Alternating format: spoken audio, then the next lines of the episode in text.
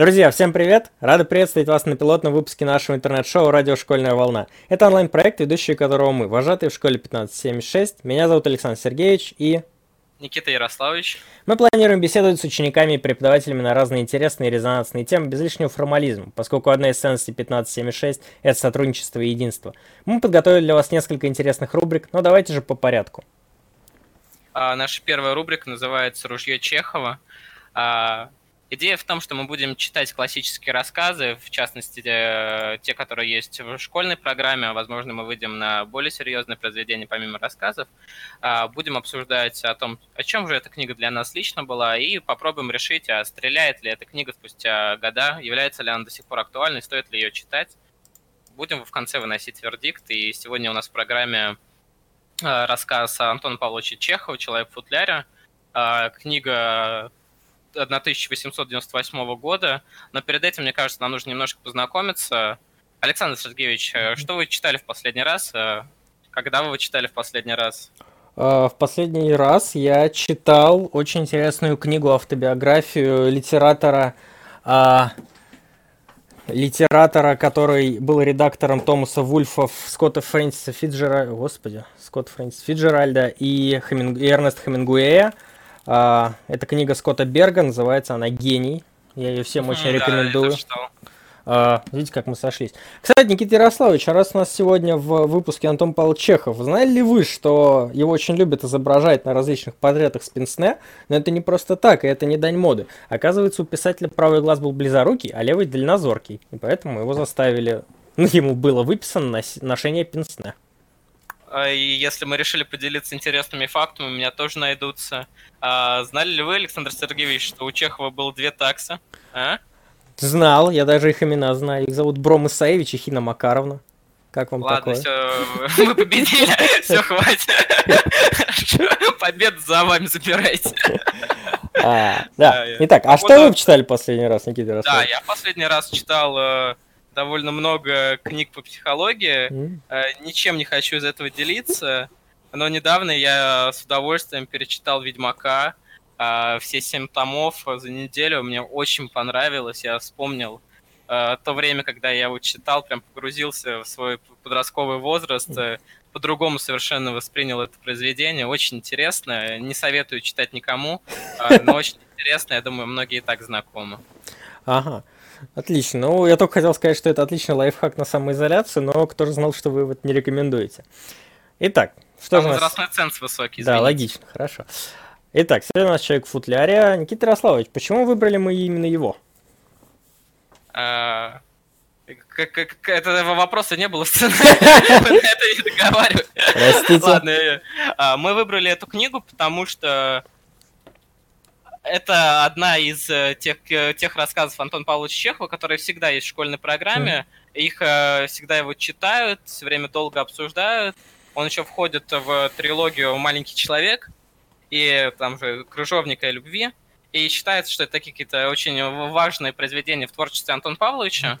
Но при этом они не такие популярные, например, как «Палата номер 9», которая довольно распространенная и обсуждается до сих пор. И при этом он довольно маленький. Мы планировали, что мы будем обсуждать с учениками 1576, но, к сожалению, сегодня у нас были перебои со связью у Алексея, который согласился нам помочь, ученика 10 класса 2 корпуса. Но, к сожалению, будем обсуждать вдвоем с Александром Сергеевичем. Кстати, «Палата номер 6». А теперь остановим обмен интересными фактами. Никита Ярославович, хотите рассказать еще про эту книгу? Или мне представить краткий сюжет для наших слушателей, которые это еще не читали? Нет, я думаю, мы можем приступать. Нам не так важен какой-то общий контекст. Мы читаем эту книгу спустя уже... Вышел в 98-м году, более 100 лет прошло уже, больше 100 лет прошло. Больше, чем 120 лет прошло. Я считаю, что этого уже достаточно для того, чтобы мы считали себя экспертами и могли рассуждать об этой книге. Будем рассуждать довольно спокойно, и мне не кажется, что не важно погружаться очень сильно в контекст, просто решим, как это воспринимаем мы, люди, которые читают спустя 120 лет уже, больше, чем 120 лет. Отлично. О чем же была книга? О чем же был рассказ? Собственно, рассказ нам повествует о том, как два человека, жители небольшого, как я понимаю, уездного городка, обсуждают друг с другом, а один из них разговаривают друг с другом, а один из них рассказывает историю о неком Беликове, преподавателе греческого языка, который, собственно, в честь которого и по имени из-за которого так рассказ называется, потому что это человек, который всегда выходил будто в футляре. Он даже в любую погоду он носил пальто теплое, он носил калоши, всегда его зонтик был в чистом футляре, даже часы у него были в футляре, и само его убранство, его жизни, оно тоже было как будто в футляре. Но это говорится о внешнем описании. Этот человек уже мне импонирует очень, любит защиту, да, любит защищать себя, это круто. Интроверсия в 1898 году. И, собственно, мы узнаем от рассказчиков о том, что сам его стиль жизни был полностью пронизан тем, что он существовал как будто, собственно, как мы говорили, в том самом футляре, причем настолько, что он пытался в этот футляр погрузить других. Представьте себе, он был преподавателем гимназии, и он держал их всех в страхе, то есть на всех совещаниях он очень стойко и уверенно выступал на своей позиции вот этой самой защиты. Он говорил о том, что если эти ученики нарушают порядок и покой других, то надо им плотнее заниматься, и получилось так, что им действительно занимались, а в итоге и даже отчисляли. Таким образом, все в этом городке были буквально под его действием, этого человека, который был опасливым, осторожным. То есть футляр был не только в его вещах и внешнем виде, он был у него, по сути, в голове. То есть он рассказывал о том, что... Не, подождите, это вот интересный момент вы сейчас подняли, Александр Сергеевич. Давайте. Человек, получается... довольно позитивный, как я понимаю, любит защищать себя, любит довольно бережно обращаться с самим собой, то есть явно пропагандирует идеи бодипозитива, заботы о себе, и этот человек пытается распространить собственные идеи на других. Я даже могу прочитать вам строчку сейчас. Прочитайте. Иван Иванович говорит с толком, с расстановкой, мыслящие, порядочные, читают и Щедрина, и Тургенева, разных там Баклей и прочее, а вот подчинились же, терпели, то-то вот оно и есть. То есть, насколько я могу судить из этой фразы, главным-то антагонистом, главным негативным персонажем-то как раз являются все эти учителя, которые смотрели, терпели и в целом были, получается, в какой-то степени даже согласны с поведением Беликова.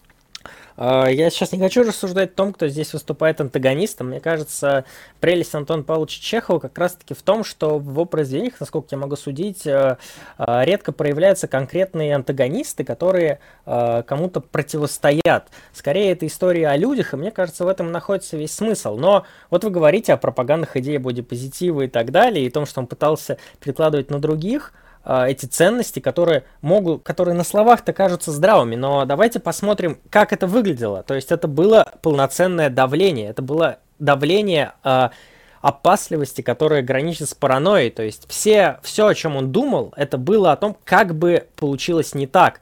То есть у него было четкое понимание устоев, четкое понимание правил, и правила это хорошо, и нужно их соблюдать, но при этом никогда ты доводишь это до абсолютного абсурда. То есть там даже был момент, который рассказывал о его жизни и о его убранстве. То есть он говорит о том, что он не держал у себя прислуги, поскольку, например, прислуги женской, которая была в те годы популярна, а держал лишь одного повара, уже старика, который кое-как только умел стряпать.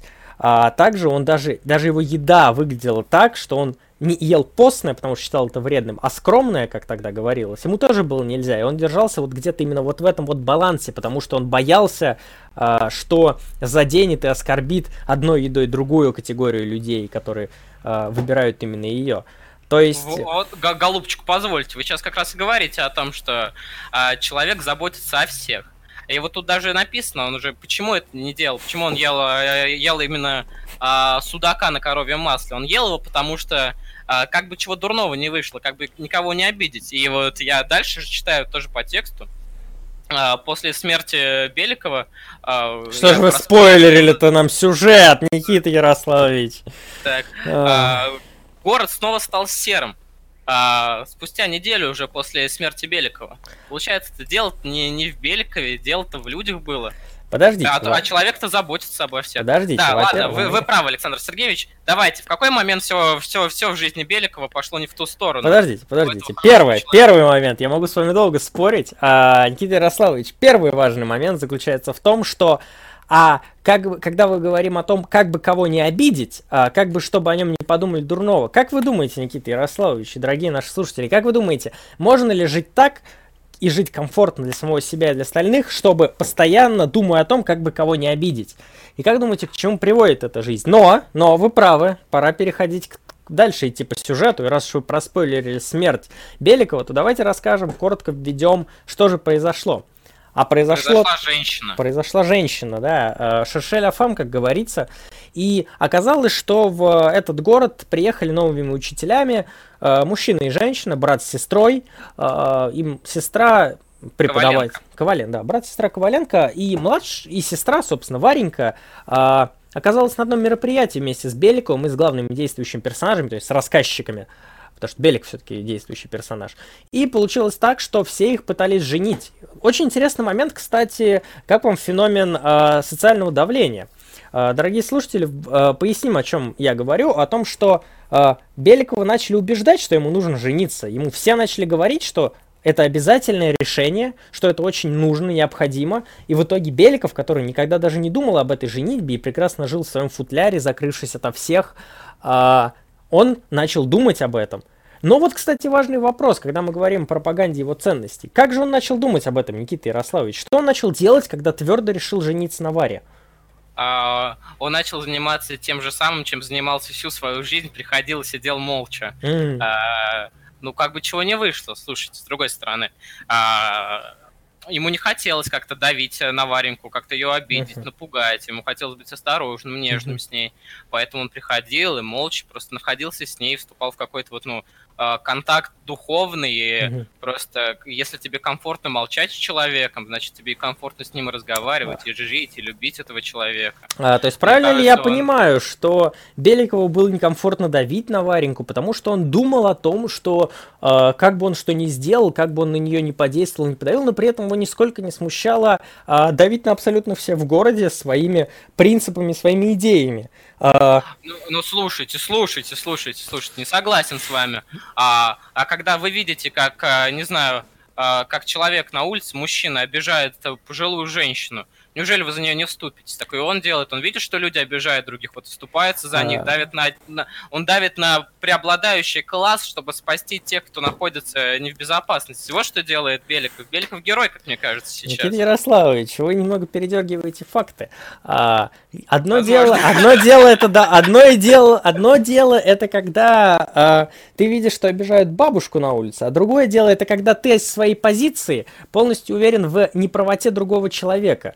И когда ты считаешь, что это опасно, что это неправильно, и это оскорбляет всех вокруг, хотя с точки зрения тех самых людей это абсолютно нормально. Если вы увидите играющих во дворе детей в войну, вы будете их останавливать? Ну, если война кровопролитная, как мы знаем, война никогда не меняется. И наступают как индивидуальные потери, так и социальные. Я нашел другой пример. Если вы увидите, как дети играют в салки, и вы отталкиваетесь от позиции, что бегать вообще-то на улице опасно, не дай бог подвернется какой-то камушек, или ты споткнешься, или у тебя развяжутся шнурки, и ты упадешь. Неужели вы побежите останавливать этих детей и отчитывать их? Нет, тут, мне кажется, мне сразу вспоминается афоризм Бакунина. Свобода одного человека заканчивается там, где начинается свобода другого. Вот именно. Прекрасно, Никита Ярославович, вы только что использовали аргумент, чтобы укрепить мою позицию. Большое вам спасибо. Вот именно, что Беликов нарушает свободу других людей, отталкиваясь от своих собственных принципов и ставя свои принципы куда выше свободы и равенства других людей. Он полностью его отрицает, а его опасливость приводит к тому, что он давит на всех вокруг. И к чему же это привело? Очернили. Нисколько героя, не очернил, нисколько не очернил. Да, что же произошло? Расскажите, Никита Ярославович, в вашей прекрасной трактовке это будет куда интереснее. Что же произошло? ну, наш странствующий герой Беликов, который озаботился проблемами школы, озаботился проблемами каждого человека на этой земле и старался окружить каждого любовью и заботой, создать ему как раз чехол своей любви, для того, чтобы человек, не дай бог, не поранился, видит, как любовь всей его жизни, Варенька, вместе со своим братом Михаилом Савичем едут на велосипеде. И, возможно, это вы сейчас подумаете, что ничего страшного, но я, как человек, который уже близок к 19 веку, думаю о том, что не выдержал собственного напряжения. Я думаю о том, что это был ужасный феномен, совершенно обескураживающий нашего героя Беликова. И что же Беликов сделал? Он вежливо пришел к Вареньке, хотел с ней поговорить. К несчастью, ее дома не оказалось. Был только Михаил Савич, брат Вареньки. И он ему вежливо намекнул, что есть вещи, которые делать не стоит. Какие же это вещи были, Никита Ярославович? Подождите-ка. Я почти дословно читаю, да, возможно, там немножко перефразирую. Дружище, слушай, ты там с сестрой ехал на велике, но, может, ты не будешь ездить на велосипеде, но, может, как-то не надо это делать, все-таки 19 век на дворе, а у нас еще нравы не сменились, давай ты будешь себя нормально вести. Вот как-то так он ему говорит. Дословно, я бы сказал, текст Антона Павловича Чехова. Никита Ярославович, а правильно я понимаю, что нравы тогда еще не сменились, или это не сменились нравы Беликова? Ой, не знаю, вы так говорите, нравы не сменились. Там есть, конечно, герой Буркин, который говорит, что ничего страшного было в поездке не было, но... То есть правильно я понимаю, что Буркин, менее опасающийся человек, не углядел в этом ничего противоестественного? Не надо менее опасающийся человек. К Буркину мы еще вернемся, я его оставлю на сладкое нам. Про Буркина есть что сказать, тот еще человек у нас... Хорошо, Никита Ярославович. И что же произошло? Вот он вежливо сказал Коваленко о том, что Михаилу Савичу сказал, что не надо так делать. И что же произошло дальше? Михаил Савич необоснованно разъярился, что-то разозлился ему. Правильно я понимаю, что он необоснованно разъярился на то, что некий человек пришел в его дом без разрешения и начал говорить о том, как надо поступать ему и его сестре. Хорошо, да. Я просто уточняю, вы продолжаете, Никита Ярославович. Коваленко необоснованно разъярился. И жестко столкнул нашего героя Беликова с лестницы. Тот упал, и, к несчастью, рядом оказалась Варенька, которая смотрела, как упал мужчина, который ей симпатизировал. И она не поняла всей ситуации, и просто засмеялась. Бывает, мы до сих пор любим смотреть смешные падения в Ютубе, регулярно заходить. Произошла та же самая ситуация, она подумала, что это ролик на Ютубе, засмеялась. Человеку стало не очень приятно, он очень расстроился, он подумал, что он теперь посмешище. Пришел домой, слег на месяц, не вставал, за ним ухаживал его слуга, и впоследствии он умер. Вот очень грустная история. Действительно, это очень печальная история, и она нас лишний раз наталкивает на мысль о том, что важно общаться с людьми, потому что Варвара ни в коем случае не хотела смеяться над тем, кто ей симпатизирует, она действительно просто не поняла ситуацию и как бы рассмеялась, потому что это было чертой ее характера, она была достаточно легка на подъем и довольно весела всегда. А Беликов решил ничего не уточнять, он сделал выводы самостоятельно, если я правильно понимаю, и это стало для него очень серьезным ударом, и, к сожалению, он слег и умер. Что произошло после его смерти, Никита Ярославович? Меня это наталкивает еще на одну мысль, что это типично мужское поведение, когда мужчины что-то там придумывают, такие либо я придумал велосипед только для мужчин, все, женщины не будут кататься на велосипеде, а потом женщина начинает кататься на велосипеде, и мужчина такой, нет, это неправильно, так нельзя. Правильно, что вы сейчас используете гендерные стереотипы, да?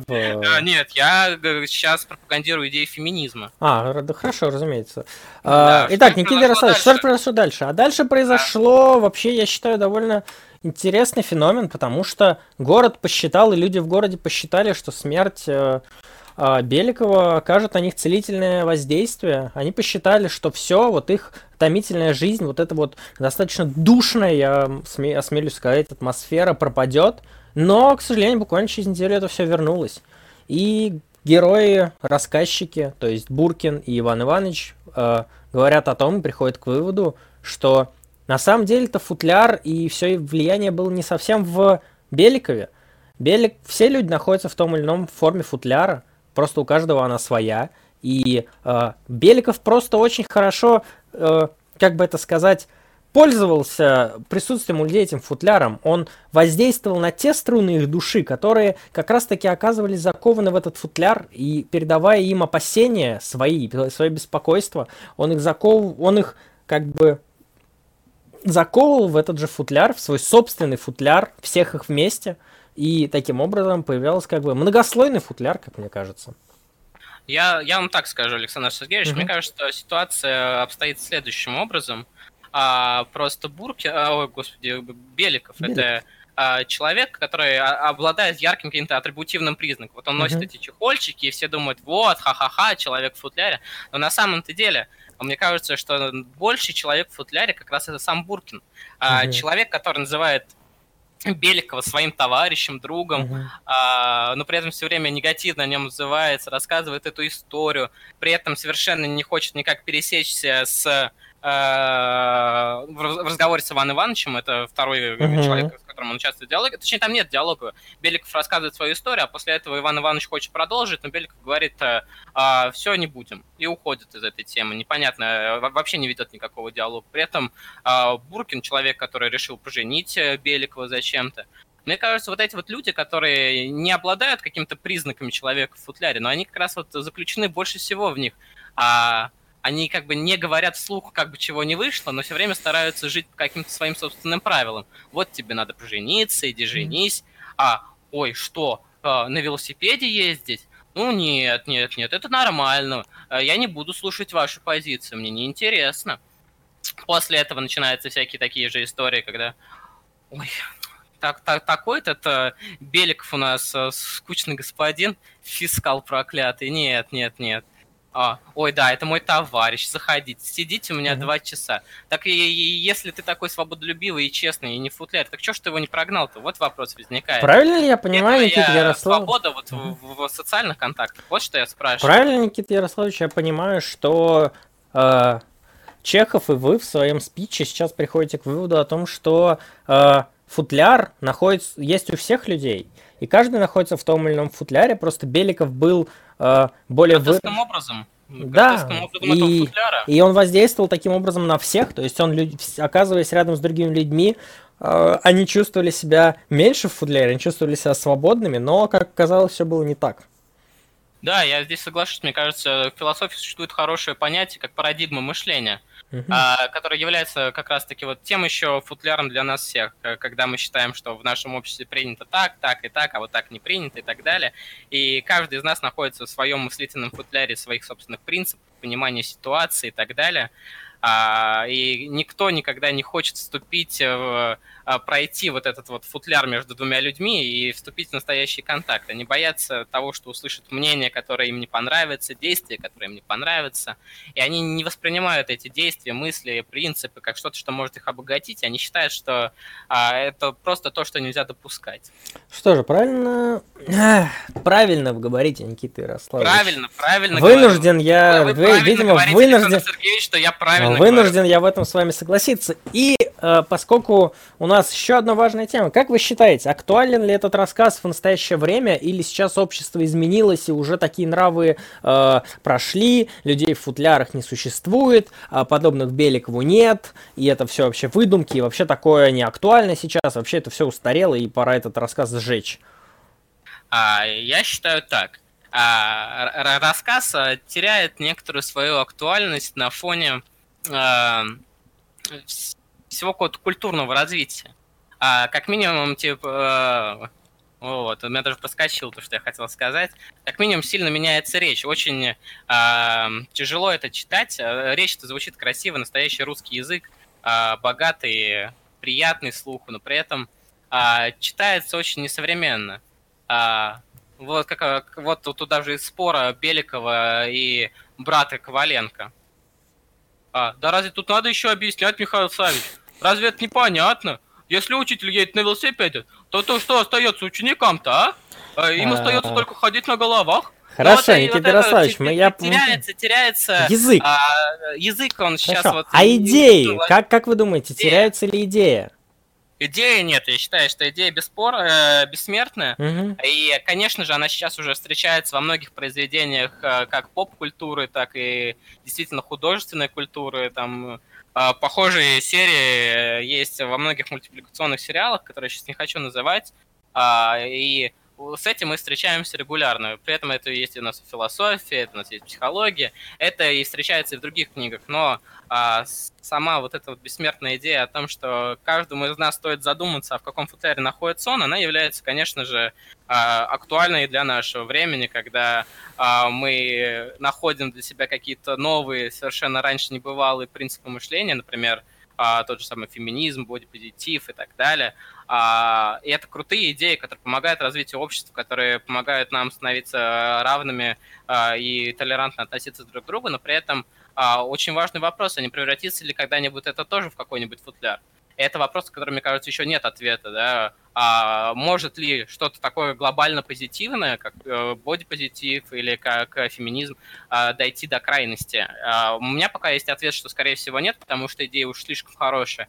Но при этом это не гарантирует этого. Мы, возможно, все-таки дойдем до того, что и такие какие-то богатые, полезные идеи, они могут привести тоже к какому-то своего рода футляру, который не позволит нам реально соприкасаться друг с другом. На самом деле я с вами не соглашусь. В последнем я считаю, что любая идея может дойти до крайности, до гротеска и так далее. Я считаю, что уже есть проявление тех идей, о которых вы говорите, есть в крайностях, которые заковывают людей в футляр своего парадигмального и единого мышления, и они думают только об этом и только своей колокольни, и пропагандируют свои интересы другим людям, не обращая внимания на свободу других людей, и не считая, что человек имеет право на свою собственную точку зрения, поскольку они считают, что их точка зрения оскорблена идеями другого человека.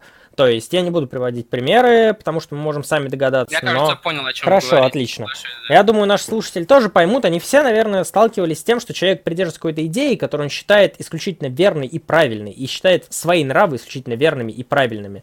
И нарушение этих нравов в любом проявлении других людей приводит к столкновению, спорам, конфликтам и так далее. Мне кажется, мы все в своей жизни сталкивались с этим.